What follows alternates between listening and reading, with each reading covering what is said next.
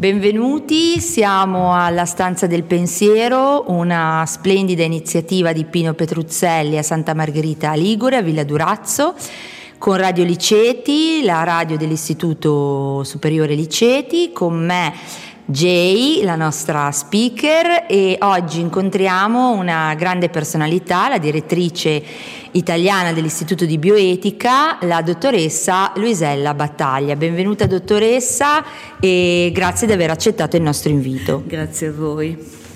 Siamo qui oggi per parlare di un tema importantissimo, di cui forse si parla troppo poco, che è la bioetica. Noi abbiamo un target di ragazzi che ci ascoltano, delle scuole superiori, siamo un liceo, e proviamo subito a definire a grandi linee che cos'è la bioetica. Allora, è, è, è misteriosa la bioetica, eh, possiamo definirla come etica eh, del bios, cioè della vita, del mondo vivente, e quindi riguarda eh, primariamente l'uomo, ma riguarda anche la natura e gli animali. Quindi quello che oggi ci sta molto preoccupando, cioè il destino dell'ambiente, del nostro pianeta e anche di noi stessi, è, è al centro delle preoccupazioni della bioetica. La bioetica cerca di dare delle risposte alla crisi che noi stiamo attraversando, e la tecnologia è qualche cosa che potrebbe aiutarci, e naturalmente le tecnologie devono essere valutate perché eh, presentano degli elementi di positività ma anche degli elementi di criticità, e allora la bioetica cerca di vedere quali sono i problemi morali, sociali e giuridici che nascono dall'impiego soprattutto delle biotecnologie, quelle che si applicano all'uomo e all'ambiente e agli animali. La grande domanda della bioetica è la, eh, la liceità dell'intervento eh, sui viventi, e soprattutto eh, direi l'interrogativo che è al centro della riflessione è il seguente: eh, possiamo eh, realizzare tutto ciò che la tecnologia mette a nostra disposizione? Dobbiamo realizzarlo? È lecito realizzare tutto ciò che è tecnicamente possibile? Quindi qui vedete che la tensione, il conflitto è tra la possibilità tecnica e la liceità etica, ed è un conflitto veramente importante per la nostra esistenza, perché oggi siamo protagonisti di quella che viene chiamata la rivoluzione biologica, cioè una vera rivoluzione perché ci mette in grado di prolungare quasi indefinitamente la vita, ci mette in grado, ci dà delle possibilità molto nuove di diventare ad esempio genitori, ma tutto questo dovrebbe essere sottoposto ad una riflessione critica. Non è detto che tutto ciò che la tecnica mette a nostra disposizione debba essere fatto. Questo potremmo chiamarlo l'imperativo tecnologico. Ecco, ma noi non dobbiamo subire eh, o obbedire dire all'imperativo tecnologico. Quindi la bioetica si interroga proprio su questo: qual è il senso del nostro agire in un mondo che è governato molto spesso dai tecnologi, e non deve essere governato dai tecnologi perché deve essere governato saggiamente, e quindi noi come cittadini dobbiamo essere pronti a questo. La scuola può essere molto importante perché la scuola fornisce delle conoscenze indispensabili a partire appunto dai diciamo dal, dalle classi eh, elementari. Io direi che bisognerebbe proprio cominciare a parlare eh, fin da piccoli dei problemi che riguardano la, la salute, la salute dell'ambiente, la nostra salute, e, solo che si pensa sempre che la bioetica sia qualcosa che riguarda gli specialisti, e invece de, riguarda ciascuno di noi come cittadini, ne va della nostra, del nostro futuro, della nostra felicità. Qui abbiamo la nostra speaker, la nostra giovane speaker Jay. Sei d'accordo con quanto afferma la dottoressa? Eh, sì, d'accordissimo. È comunque un argomento di cui si dovrebbe parlare molto di più perché, appunto, come ha detto, è una cosa che affluisce sulla nostra vita di ogni giorno e di tutti. Io volevo invece chiedere, da, so che la bioetica è nata abbastanza tardi come scienza, negli anni settanta. Come mai, secondo lei? No, in realtà, allora, ti devo correggere, ma questa è una cosa che pochi sanno, nel senso che la, veramente la bioetica nasce molto prima, nel millenovecentoventisette. e nasce, cioè viene coniata come termine, perché bioetica è un neologismo, da un pastore luterano che è anche uno psicologo della vita vegetale, filosofo tedesco, che si chiama Fritz Jahr. E Fritz Jahr è quello che conia il termine bioetica come etica dei viventi e enuncia anche un imperativo importante che dice: tratta nella misura del possibile ogni essere vivente sempre anche come fine e mai solo come mezzo, che è un imperativo importantissimo.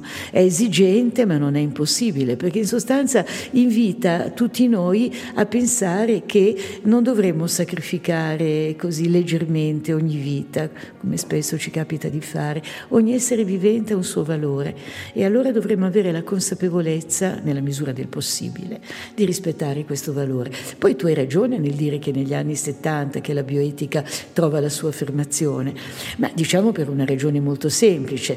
Eh, dopo il ventisette, il nazismo, la bioetica viene per così dire dimenticata per ragioni politiche, ed è negli anni settanta e diciamo in seguito all'inquinamento e al il fatto che noi ci accorgiamo dell'impatto sempre più devastante che esercitiamo sul nostro pianeta e dell'uso che dovremmo fare delle risorse che sono limitate, che la bioetica riprende vigore, e con Van Potter, che praticamente viene considerato il fondatore della bioetica, c'è questo libro che si chiama Bioetica, un ponte per il futuro, e il sottotitolo è significativo: la sopravvivenza dell'uomo nell'ecosistema. Van Potter si chiede come potremo sopravvivere. Il potremo sopravvivere, secondo lui, se gli scienziati e gli umanisti si uniranno, cioè le due culture. E noi ci auguriamo che questo avvenga, cioè che le scienze della vita, che sono la biologia, la medicina, l'ecologia, l'etologia, possano effettivamente convivere e, e coesistere e anche dialogare con le cosiddette scienze umanistiche, con la filosofia e l'etica, e questo è il nostro compito. In più Potter appunto sottolinea l'importanza del, del, del, dell'ecologia, perché eh, come ogni bravo medico si rende conto che gran parte delle malattie hanno un'origine, un'eziologia di tipo ambientale, e quindi l'inquinamento è la fonte principale, e, e quindi potremmo dire che la seconda nascita della bioetica si può collocare negli anni settanta. È giusto quindi quello che tu dici. Piccola precisazione che la riporto un po' più indietro. Eh, sulla base di quello che lei ha detto, appunto, un'etica della natura, non so, mi viene in mente Mancuso che dice anche le piante parlano, no? no eh, eh, mi, è, mi è sovvenuto sì, sì, questa, questa cosa.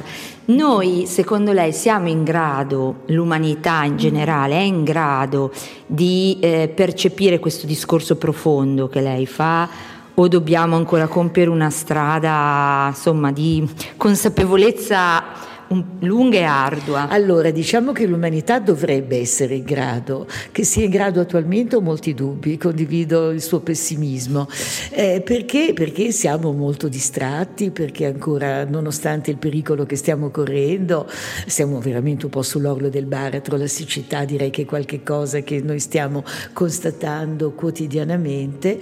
Non abbiamo ancora la percezione del pericolo e quindi non abbiamo preso i provvedimenti. L'etica della responsabilità, che ci dovrebbe invitare a scelte che guardano al futuro anche delle generazioni che verranno, eh, non è presente. Noi viviamo ancora nel presente, il presentismo. Il presentismo significa che tu fai scelte legate all'oggi, e anziché guardare al futuro. E in bioetica ci si invita invece a guardare alle generazioni future, cioè quelle che verranno dopo di noi, molto tempo dopo di noi.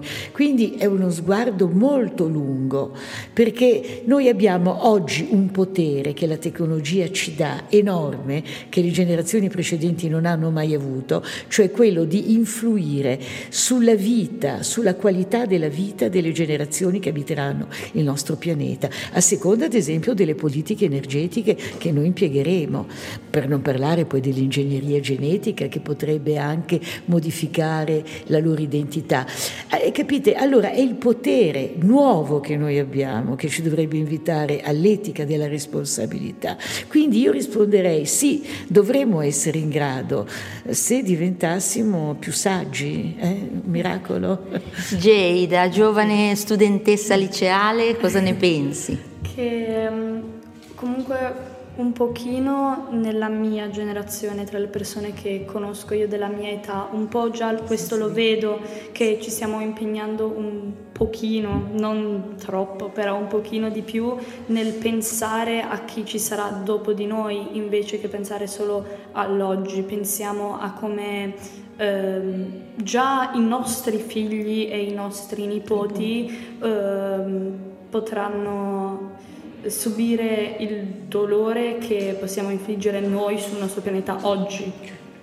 Perfetto, e questo mi sembra un segno molto positivo, cioè la sensibilità sta crescendo. Io ad esempio lo vedo all'università con i miei studenti, anzi io colgo l'occasione perché per invitare caldamente la vostra scuola e le altre alla prossima conferenza nazionale di bioetica per le scuole, che si terrà online l'otto e il nove maggio, proprio sui temi di cui abbiamo discusso, e cioè l'articolo nove della Costituzione, che finalmente riconosce esplicitamente il dovere di occuparsi di tutelare la natura, la biodiversità e gli animali. Quindi direi che questo sguardo che si allarga oltre la dimensione antropocentrica, ecco, è un segnale molto importante. Io mi auguro davvero che voi, che avete dimostrato interesse, attenzione e sensibilità, partecipiate a questa conferenza in cui tra l'altro sono protagonisti i ragazzi. Quindi i ragazzi non sono uditori, i ragazzi, ogni classe, due, tre rappresentanti, espone, fa una relazione su questo tema, una breve relazione, e quindi siete voi, voi avete la voce. Quindi insomma eh, sconfiggiamo questo falso mito del disimpegno morale delle giovani generazioni. Direi proprio di sì, eh. non mi sembra che non esista, a giudicare dalle prove che ci state dando, e direi che anzi siamo molto, molto lieti di salutare l'impegno, eh, di sostenerlo. Fa, fa piacere a sì. sentirlo dire, perché sì. comunque sento molto di più che i ragazzi. I giovani d'oggi ah. non fanno mai niente, quindi non lo dirò mai, sentire, non lo dirò mai, sentirlo sì. così è un po' sì. fa piacere. Dovete avere fiducia in voi stessi e noi ve la dobbiamo dare, quindi eh, dialoghiamo di più, ecco, questo mi sembra importante. Eh, la bioetica in sé nasce per proteggere le persone malate o anche sane dal rischio rischi della, di malattia, e comunque, come ha detto lei, anche sì. malattie che partono dall'ambiente, sì. e perché è comunque così difficile trovare le soluzioni condivise? Guarda, e allora tu hai affrontato tantissimi temi che, che proprio non il te- però se volete ne parleremo, perché sono i temi veramente importanti, l'inizio e il fine vita. Per quanto riguarda il tema della salute, io credo che c'è un forte impegno da parte della medicina contemporanea nel salvaguardare la salute, che però è un impegno che noi dobbiamo sostenere. E c'è un problema anche di allocazione delle risorse scarse, come viene detto, ecco, non possiamo fare tutto. E io trovo che ci sia, e noi come, io faccio parte del Comitato Nazionale della Bioetica, vedo che c'è molta attenzione soprattutto nei confronti dei soggetti più vulnerabili, più fragili, e qui io mi faccio riferimento soprattutto ai minori, ma anche agli anziani. Non dimentichiamo che la nostra regione è quella che ha il più alto numero di anziani, e quindi sono problemi legati non soltanto al curare, ma al prendersi cura. Sono due, due fatti estremamente importanti, eh, perché una buona salute deve tenere conto dei due elementi. È importante la cura, la terapia, ma il prendersi cura, il farsi carico e dare assistenza, eh, direi che è ancora più importante. Quindi nella buona medicina questi due aspetti devono assolutamente coesistere. Quindi noi dobbiamo puntare ad una medicina che garantisca sempre di più delle buone opportunità, possibilmente di guarigione, ma che però tenga anche molto co- conto anche della, della cronicità, perché spesso, ad esempio, per quanto riguarda gli anziani, esistono delle malattie croniche eh, che, che devono essere, che richiedono accudimento, assistenza, quindi cioè. che richiedono care, che richiedono cura. Questa parola, ecco, prendersi care, cura, prendersi cura è fondamentale. Direi che è una parola da tenere bene a mente. No? Lei diceva, siamo una regione vecchia, non nascono bambini, questo è un altro grosso tema, sì, sì. anche perché mancano forse anche le tutele nei le confronti tutele, della donna, gli, gli aiuti, aiuti, il prendersi cura, sicura, certo. proprio in primis sì, sì, sì, sì. dell'ambiente, della situazione in cui una donna vive, può lavorare, può esprimere se stessa. Spesso siamo in un circuito in cui siamo inglobati e non capiamo più cosa facciamo, no? Sì. E quindi troviamo anche difficile, arriviamo a essere madri a trentacinque quaranta sì, anni. Sì, questo è molto vero. E allora qui vedete che abbiamo grandi problemi che sono proprio legati a questo fatto, che allora la fecondazione assistita, le nuove tecnologie intervengono per sanare, oppure addirittura, non so, dico addirittura la crioconservazione degli ovociti che consente di spostare la maternità. Sono tutte possibilità naturalmente interessanti. Certo che io trovo molto triste e deludente che una donna debba fare questo, questa, debba, scelta. Ecco, questa scelta, eh, questa scelta che indubbiamente da tanti punti di vista eh, non, è, non è piacevole, perché è costretta in qualche modo a farlo, perché deve assolutamente eh, eh, e questa scelta tra la vita familiare, la carriera e il lavoro eh, non, dovrebbe essere effettivamente risolta in una maniera che, che, che, il nostro, che la nostra società si deve attrezzare a fare. In altri paesi lo si fa, in altri paesi ci sono sono sostegni alla maternità, e quindi io sono assolutamente, e devo dire che qui la bioetica si sta molto impegnando e che la voce delle donne si sta facendo molto sentire, cioè esistono veramente tante studiose donne che hanno preso molto sul serio questi problemi e che quindi vedono la maternità non soltanto sotto l'aspetto, dico, tecnologico, ma anche la maternità proprio nei suoi aspetti simbolici. Quindi ad esempio una maternità eh, che tu affronti, non so, a cinquanta anni Eh, certamente è molto diversa da quella che tu affronteresti a trenta anni. È inutile che noi ci illudiamo, rimandarla significa anche perdere un, fare un'esperienza che è completamente diversa. E allora ecco, io mi domando, l'impegno qui dovrebbe essere veramente forte. Certo, fornire tutti i supporti tecnologici per chi desidera fortemente diventare madre, però ecco, evitare che le donne debbano compiere una scelta così dolorosa, dilemmatica, che è quella di una maternità protratta, spesso indefinitamente protratta, e che talvolta diventa sempre più difficile, perché non dimentichiamo che i costi non soltanto economici ma psicologici di, di queste maternità prolungate che vanno avanti nel tempo sono veramente forti e spesso vengono sottovalutate. Si pensa che la tecnologia risolva ogni problema, ma è una falsa risposta. Quindi Quindi questa tecnologia, Jay, è la panacea di tutti i mali oppure no? Cosa uh, ne pensi? Dal mio punto di vista eh, un po' entrambi, sì. fino ad un livello ad essere neutro, perché ci può aiutare così come eh, fa, farci male, e, perché sì, può aiutare le situazioni come la fecondazione e tutto, però poi se pensiamo nel mondo d'oggi c'è mol- tantissimo questa conversazione sul fatto che se la tecnologia fa bene o fa male all'umanità e a quello che sta succedendo ora. E pensiamo all'intelligenza artificiale, sì, no? Sì, Questa... per esempio, che tutti hanno, hanno paura che prima o poi i robot prenderanno tutti i nostri lavori e conquisteranno il mondo, però dall'altra parte, dal mio punto di vista, eh, in certi casi l'intelligenza artificiale potrebbe veramente aiutare in diversi eh, lavori, oppure adesso c'era questo trend sui social di, che l'arte generata dal, dall'intelligenza artificiale non solo è, da una parte era una cosa bella perché era una, un dipinto che avevi in cinque secondi, però dall'altra parte toglie lavoro a diversi artisti, che adesso essere artista è un po' più difficile in questi tempi, toglieva lavoro a tantissimi artisti in diversi mesi. È molto saggio quello che dice, direi una saggezza che mi colpisce, una maturità. È vero, è ambivalente. Io si usa questo termine un pochino più sofisticato, ma quello che tu hai detto molto, molto bene. Non c'è un'unica direzione del, dello sviluppo tecnologico, non chiamiamolo progresso, e quindi lei ha colto molto bene che poi starà a noi, alla nostra saggezza, noi presumiamo, ci auguriamo che ci sia, vedere e valutare quelli che sono i diversi usi. Quindi l'intelligenza artificiale sarà certamente una grande sfida, ma noi la dobbiamo affrontare. Sarebbe veramente irresponsabile rinunciarci. I problemi ci saranno sempre più forti e quindi noi dobbiamo essere, ma ci dobbiamo attrezzare. Ecco quello che si diceva prima, siamo in grado di farlo, dobbiamo essere in grado di farlo. E le giovani generazioni assolutamente devono essere pronte a questo. e, e, e come prepararle. Io credo che sia compito della scuola, insisto, ma direi che poi tutta la cittadinanza dovrebbe prepararsi, perché troppo spesso eh, noi pensiamo che sia da affidare agli specialisti eh, queste questioni. No, riguardano tutti noi, riguardano la nostra vita, la quotidianità.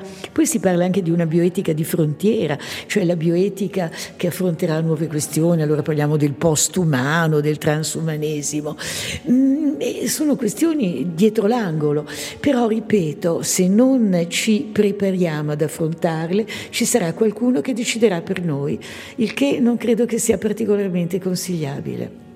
Certo, allora Jay, noi ringraziamo Grazie. la dottoressa Battaglia di questa bellissima intervista, speriamo di poter portare un po' di bioetica ed siete etica invitate, nelle scuole. Siete invitati caldamente alla nostra prossima conferenza, vi Benissimo, aspettiamo. Eh. Accettiamo volentieri l'invito eh, eh, eh. e lasciate la parola. Eh. Ring- ringraziamo ancora una volta la dottoressa, poi ringraziamo anche Good Morning Genova per averci lasciato lo spazio. Seguiteci su tutti i social, Radio Liceti, e alla prossima.